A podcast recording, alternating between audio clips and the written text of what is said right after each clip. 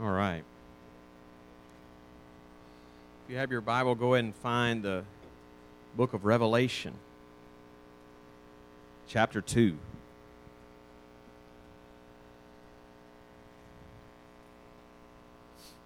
This morning we're going to pick up where we left off last week in the book of Revelation. I know we still have, I've already met a couple of guys who are here for the first time on, on, on a Sunday morning, maybe a number of you. That's great. Um, what we do normally on Sunday mornings is just study straight through books of the Bible, and um, usually pick one book to go throughout the, the, school year. So last year it was the Gospel of John. This year it's the book of Revelation. Uh, in the summers, if you're ever here in the summer, we, we're in the Old Testament. Um, so anyway, um, we're still, if you have been here, you, will know what I mean. We're still in squarely in this first major section of the book. Again, to rehearse for first timers, just quickly. Um, Revelation is 22 chapters long. And it appears that Revelation, when it was written, was in the, in the mind of John or um, the Lord speaking his revelation through John was, is, is, is composed of seven different sections that are cyclical. Like there's seven, it, it, and that those seven cycles in the book of Revelation, forget that necessarily chapter divisions right now. Of course, I'll tell you what those seven sections are per those just a minute. But like, almost like these these seven sections are the original divisions of the book, and those seven sections uh, each describe the same period of time over and over again, seven times.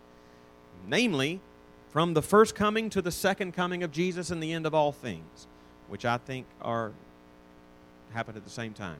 Jesus returns, and that's the end. uh, right? So, uh, but but it's describing this whole period of time between his first coming and second coming. Section one is chapters one through three. Section two is chapters four through seven.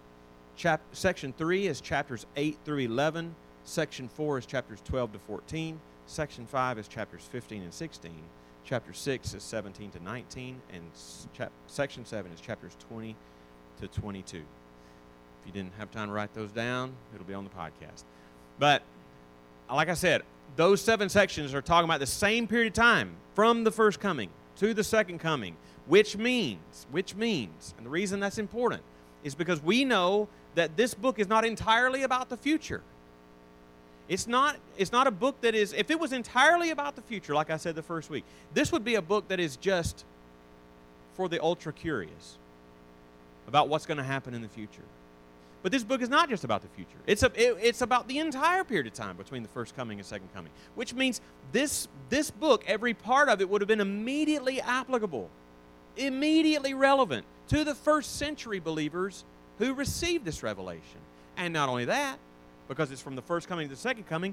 We're in the same period of time that they were. It's immediately relevant and applicable to us right now, right? And so um, this, we're in this first section, and and this first section of the book is is dominated by these letters from the Lord Jesus Christ addressed to seven different churches in Asia Minor, what would be today modern day Turkey and the churches in Ephesus and Smyrna and Pergamum and Thyatira and Sardis and Philadelphia and Laodicea. If you map those out on a map, it would go like starting here at Ephesus, it would kind of go like a like a misshapen horseshoe like that, which also tells you this is probably the route that the revelation traveled as it was passed from church to church. Um, but the fact that there are seven of these churches, and and and with the number seven being not just in Revelation, throughout all of Scripture.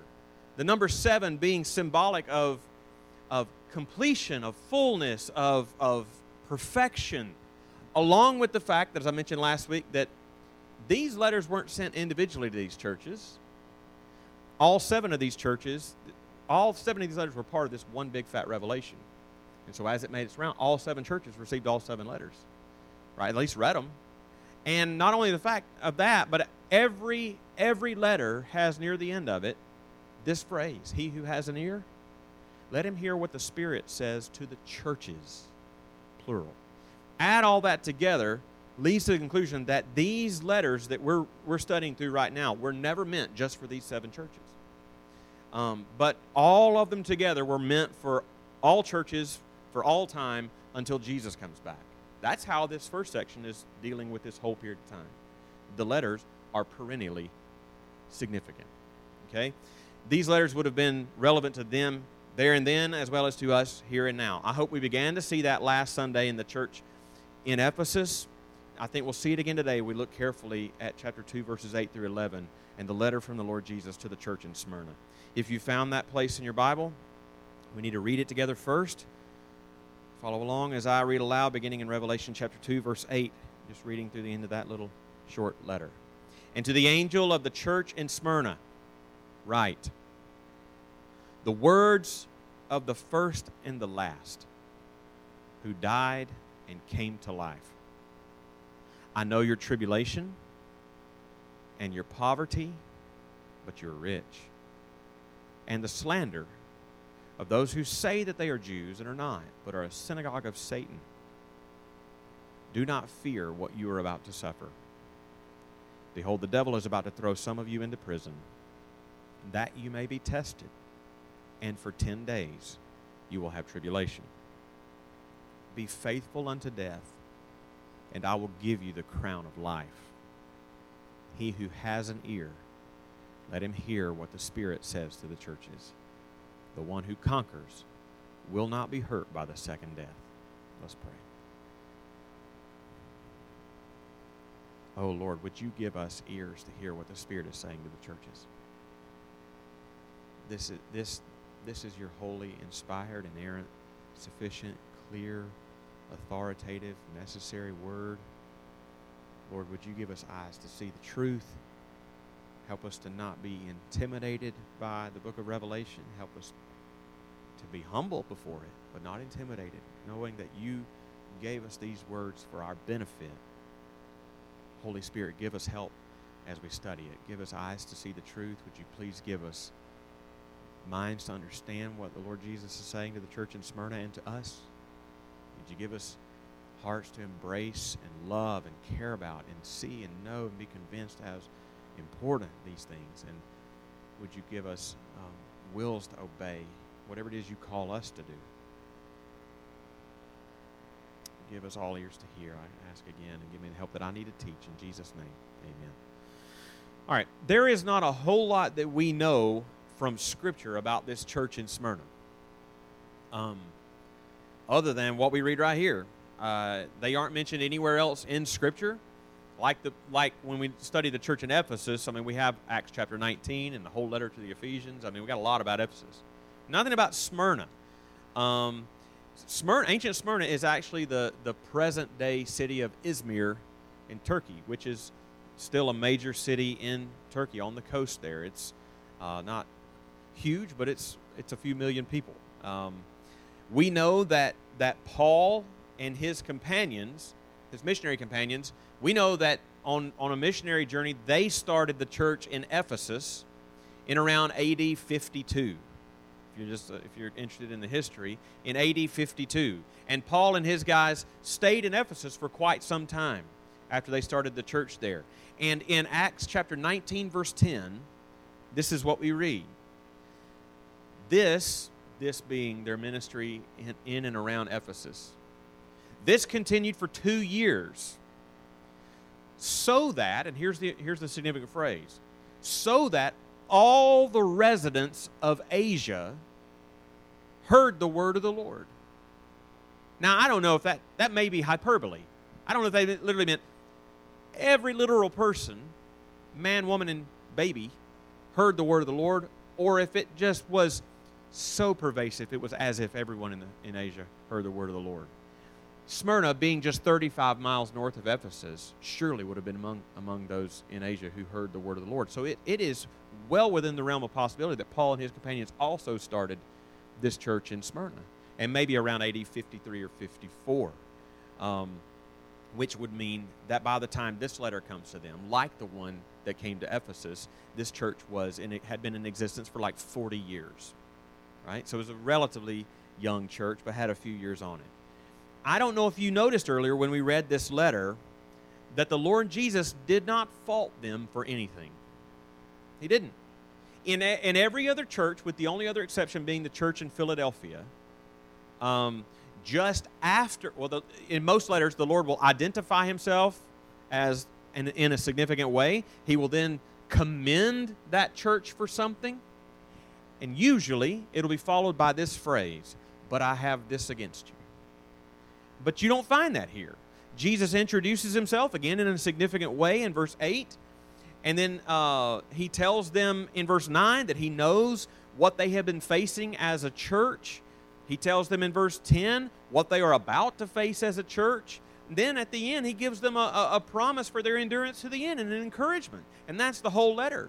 There is, he faults them for nothing.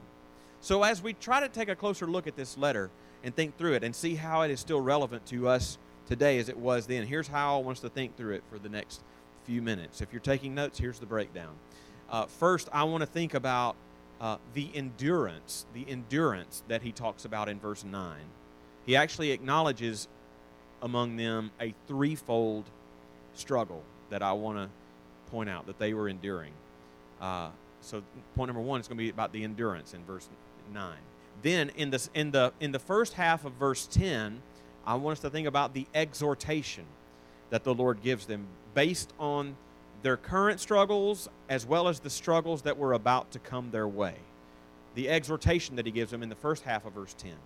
Finally, thirdly, and finally, I want to think about the encouragement that he gives them on the bookends of this letter, both at the opening and the ending of this letter, based on their current struggles as well as the struggles um, that they're about to endure. Okay, so that's where we're going.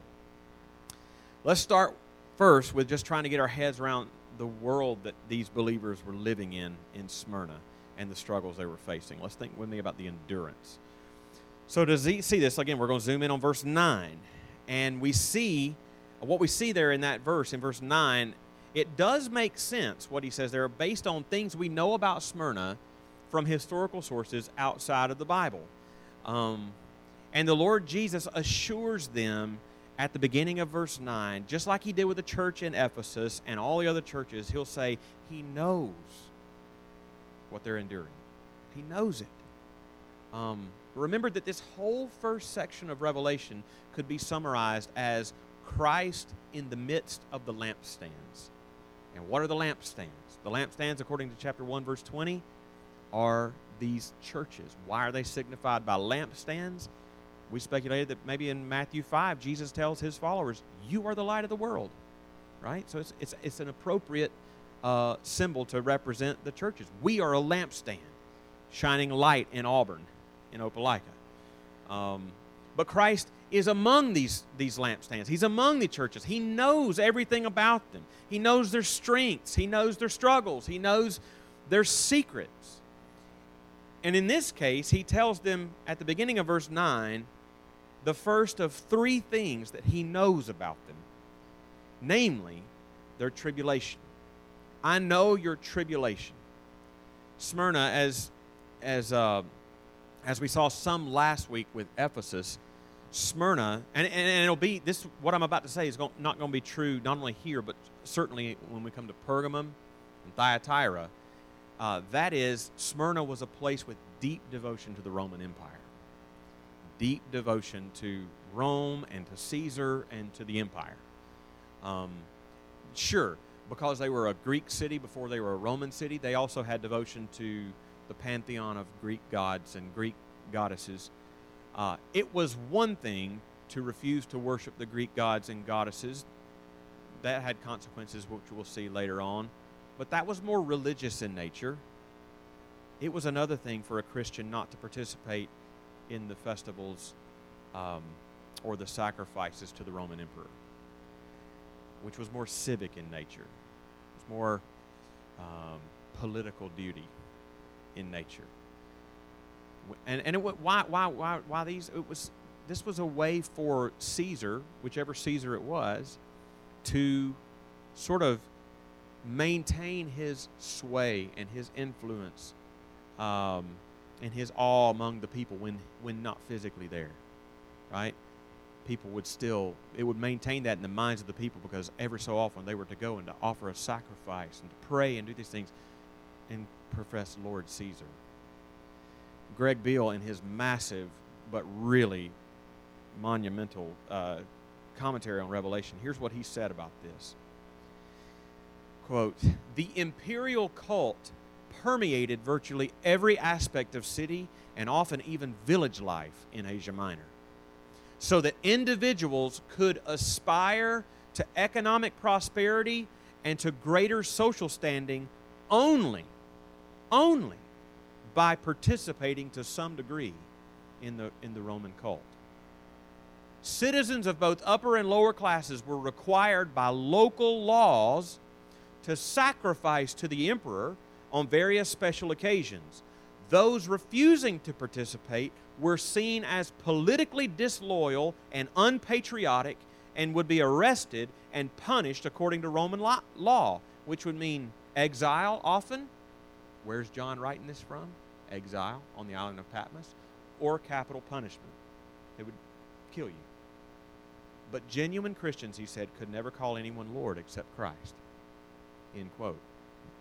To refuse to call or to bow and say, Lord Caesar, was tantamount to publicly professing treason. And, uh, and, and Christians were, were routinely accused and persecuted and killed for this in that day because they confessed only one Lord, Jesus Christ. And they knew that their ultimate allegiance was to one king, one kingdom. And it wasn't Rome.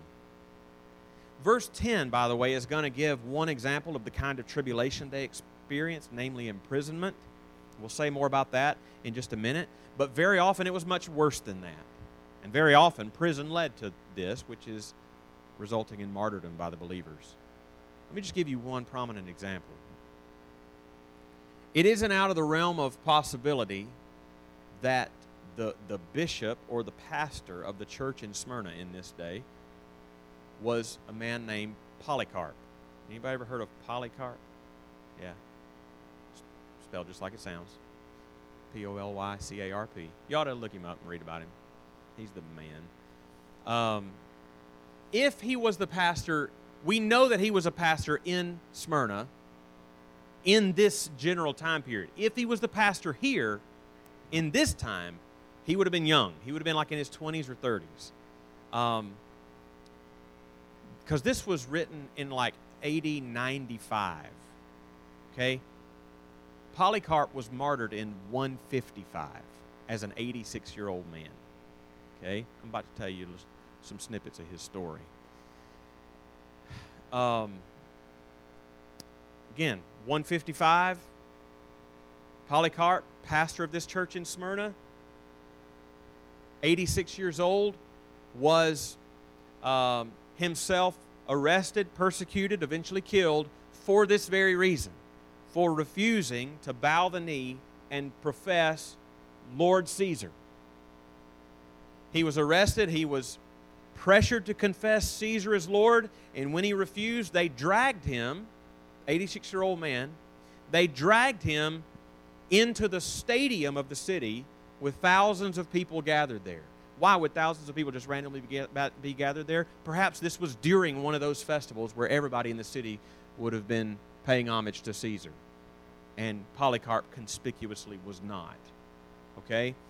So they, they dragged him in front of the, the stadium full of people. And the proconsul, the Roman proconsul, told him that he should repent right in front of the whole city that you should repent and confess Caesar is Lord. Polycarp as it comes down to us in history, Polycarp answered that he was not accustomed of repenting of that which he knew was wrong in order to do uh, that, that which was, yeah, wrong. I'm going to get this wrong. repenting of that which he knew was right in order to do that which he knew was wrong. Right? Which was bold. Um, so then he famously said this when he was pressured to, to refuse Christ. He said, 86 years 86 years have I served him, and he never did me any injury. How then can I blaspheme my King and Savior? The proconsul then threatened to unleash wild beasts on him. To which Polly said, What are you waiting on? proconsul, taken back a little bit, said, Well, do you not know that unless you repent, I have the authority to burn you alive if you don't repent and reproach Christ?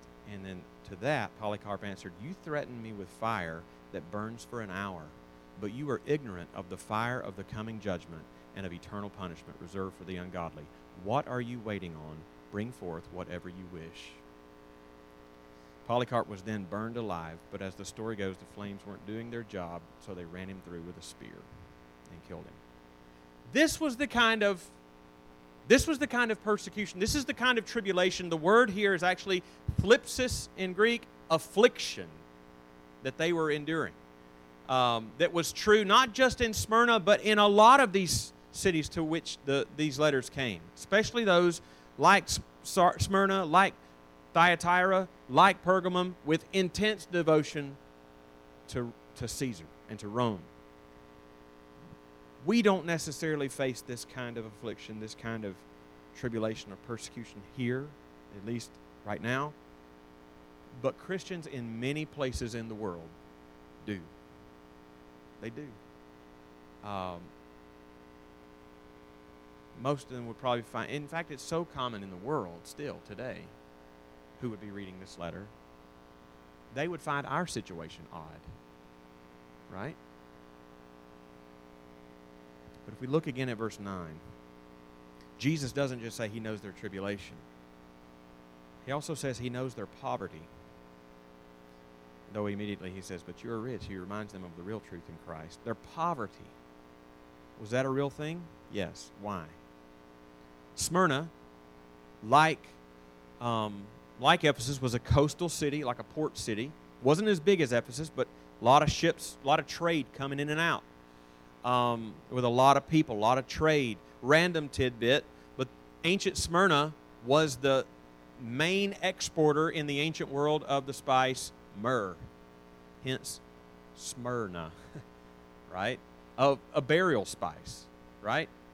It's, it, it's neither here nor there, but it's, it's, it's likely that when the wise men brought myrrh to Jesus when he was born, that myrrh came from Smyrna. Um, but it was a it was a trade place.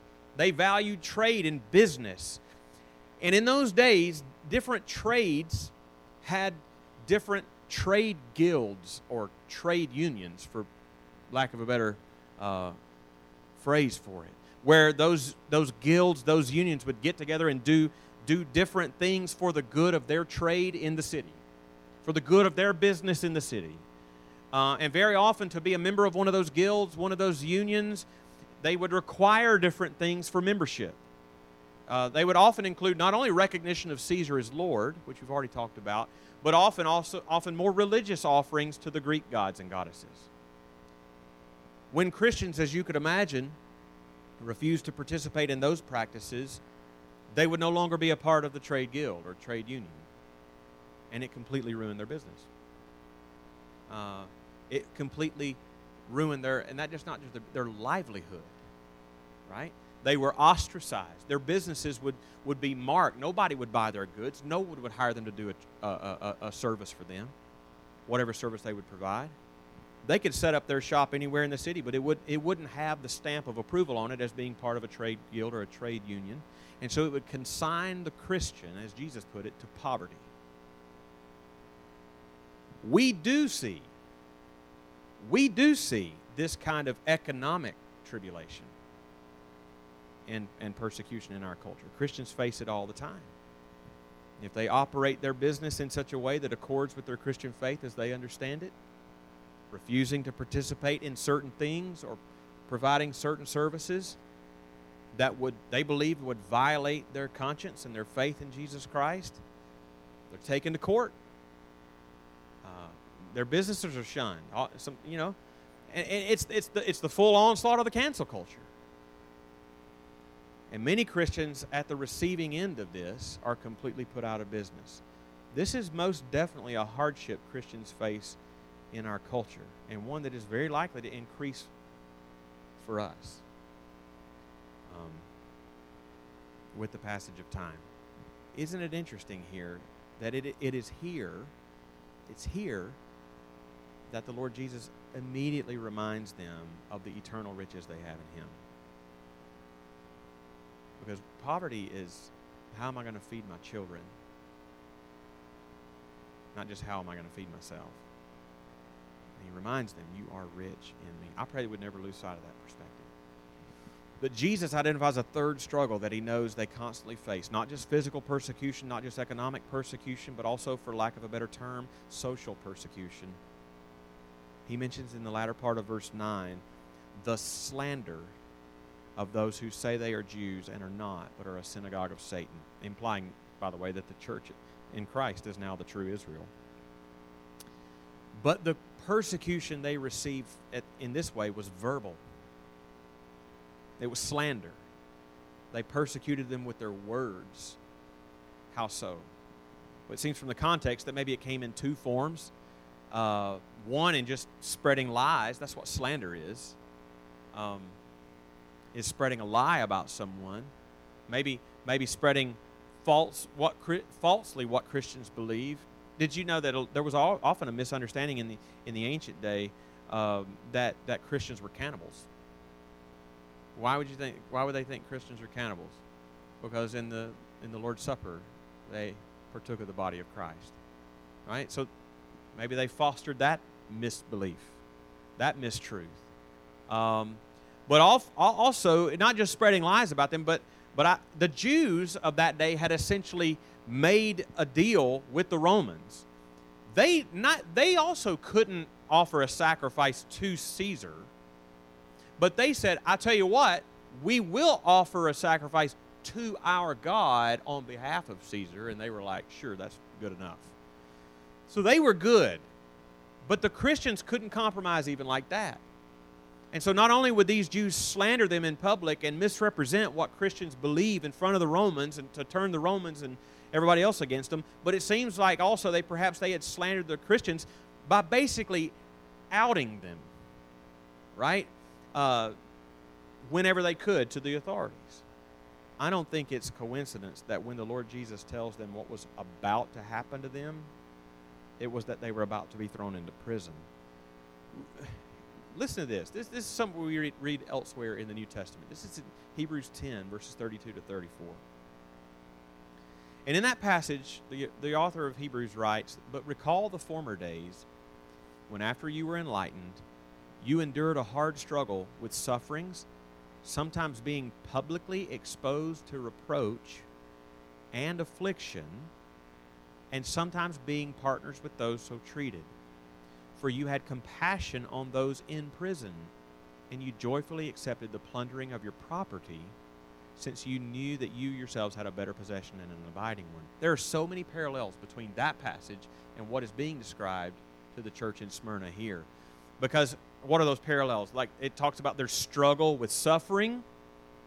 That's that's uh, that's affliction here. That that that struggle has to do with being publicly explo- exposed to reproach. That's slander. And the idea in Hebrews 10 is that Christians would go and visit their brothers and sisters who were where in prison they would go and visit them, and while they were visiting their brothers and sisters in Christ in prison, the authorities or whomever would come and plunder their home, plunder their property. And they come back, and their home is destroyed, and their goods are gone. Which leads to what? Poverty, right? It's all intertwined. And you get the idea uh, here that the, the, the, the hardships of the believers in Smyrna was physical, it was economic, it was social they lived in a place that did not want them to live there. Just imagine if you lived in a place like that. You live in a place where nobody else wants you to live there. In varying degrees, that has never changed for Christians. And we shouldn't expect it to ever be different. That is, that is um, why should we never expect that to be different? Because the Lord Jesus has called us to follow in his footsteps in this world, and those were his footsteps. But knowing the endurance they were facing, recall again, he doesn't say, But I have this against you, as he does the other churches. Does this mean when he, sa- when he says, I don't have this against, I don't, I have this against, when he, the fact that he doesn't say that, does that mean that there's absolutely nothing in them with which to find fault? Does it mean that they were an absolutely faultless church in everything they did? Perhaps. I don't. I doubt it. I think it. I, I, I, maybe it meant they were quick to repent whenever they did wrong. Sure. I do think, though, in this case, it shows the incredible mercy of Christ in the midst of their suffering. Right? That immediately follows up his catalog of all that they have endured tribulation, poverty, slander, and soon to be prison. He follows all that up, not with a, I have this against you, but with a hopeful exhortation. Let's take a look at that exhortation quickly in verse 10. I see this exhortation really in just the first half of verse 10. It may sound funny that a hopeful exhortation would begin with, near the beginning, with, Behold, the devil's about to throw you, some of you, into prison. But you can tell in how the Lord says this that He's assuring them that they are not at the devil's mercy. First of all, Jesus calmly tells them at the beginning of verse 10 do not fear what you are about to face. I mean, just think about that sentence. Do not fear what you're about to face. And just think about what they were about to face and, and what they were already facing. This is a command. This isn't a suggestion. Do not fear. That's an imperative from Jesus. How many times do we trust our eyes instead of the word of the Lord and worry ourselves sick? But yet we still try to justify it in our minds. Some of them were already being persecuted physically, some of them were already living in extreme poverty, some of them were facing discrimination against them in society. Some of them lived in constant fear of the slander of their Jewish neighbors for fear that they would be outed and face all of these things. And the Lord Jesus literally commands them not to fear any of it. That to us, to some of us at least, seems outside of the realm of possibility. How in the world were they not to fear at all prison? How are they not to fear poverty and hunger and physical threats. And worse, recall Polycarp's story. I mean, he didn't. He was like, What are you waiting on? How are you not to fear that? We, if that doesn't sound real to you, we fear much lesser things. How, do you, how are you not to fear for that? He gives grace for all that he commands. That's why Augustine could pray to the Lord, O Lord, command what you will, but grant what you command. It's because it's true. God gives grace in the moment of need. That's why fear is stupid. He gives grace in the moment of need. He gives daily bread in the day that you need it. The reason that you're tempted to fear the, that whatever that future possibility is that you're tempted to fear is because that day has not come yet with those new morning mercies. And the Lord will give you the grace to bear up under it when that day comes. But knowing that, knowing that, ought to give you peace today. I don't have to fear today because of the sure promise of grace tomorrow. When tomorrow comes. But notice that, that Jesus doesn't just give them a bare command not to fear what is coming, but he gives them reason to trust what he says. Just after he tells them not to fear the prison that is soon to come to them, he reminds them of two important truths. One, he has a purpose in it. Don't overlook the phrase there that you may be tested. And don't read that as just as though these trials, this imprisonment is intended just to weed out those who are not genuine. Because again, he gives no warning to this church. It's not like he's afraid that there are those who are not genuine in this church. He doesn't fault them for their lukewarmness like he will Laodicea. No, this testing is meant to encourage them. It has a redemptive purpose in it. It's to demonstrate it's to demonstrate their genuineness. It's to show in the midst of the trial that they belong to Christ and he's in them.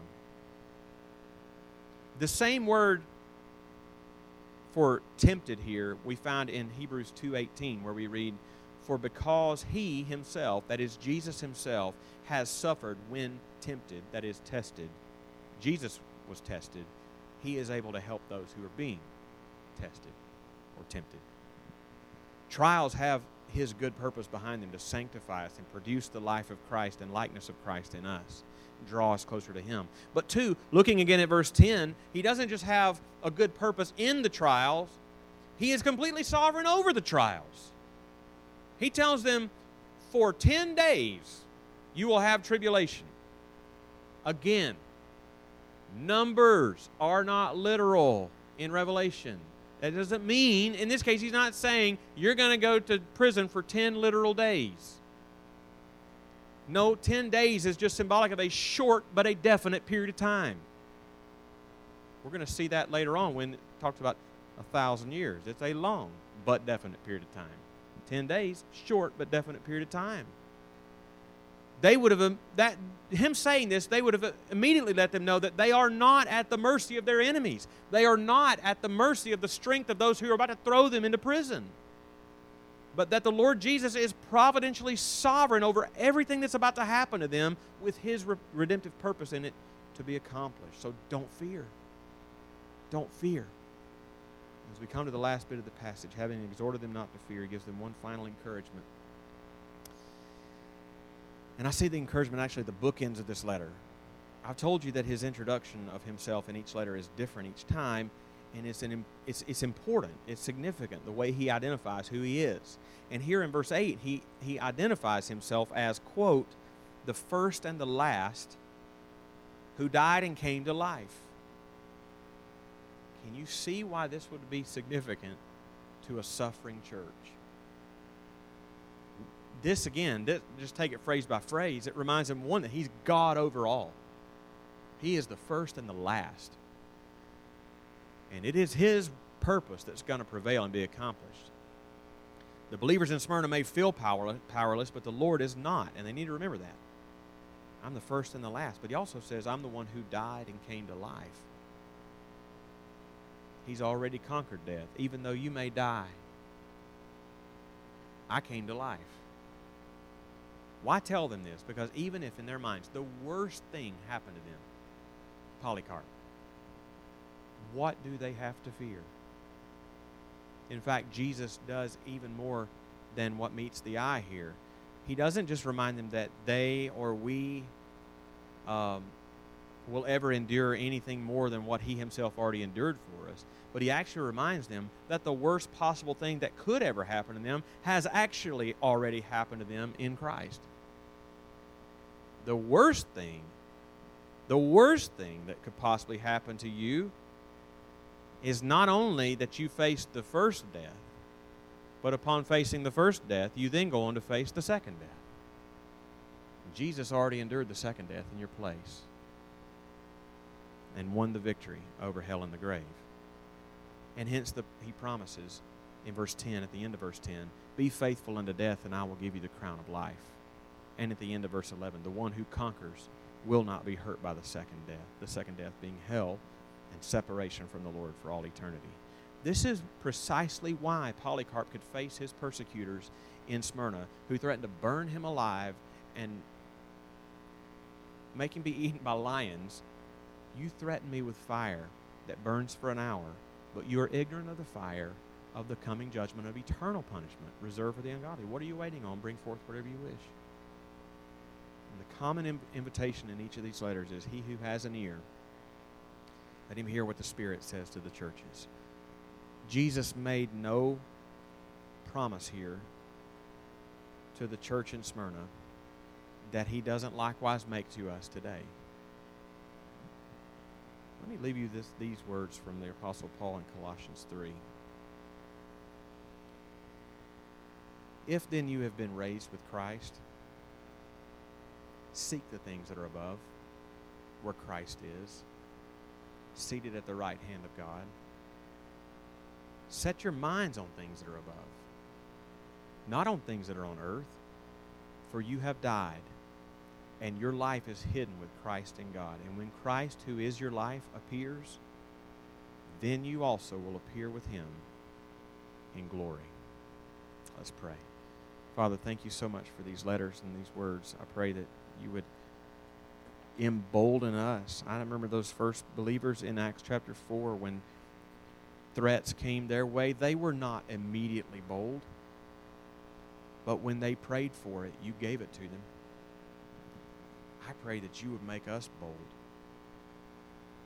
Some of us, and I, and I find myself among this camp far too often, never face any pushback or persecution because we are rarely bold to bear witness. Would you make us bold to bear witness, please? On the campus of Auburn University, in our apartment complexes, in our neighborhood. Help us to be winsome, kind, and humble, but bold and fearless.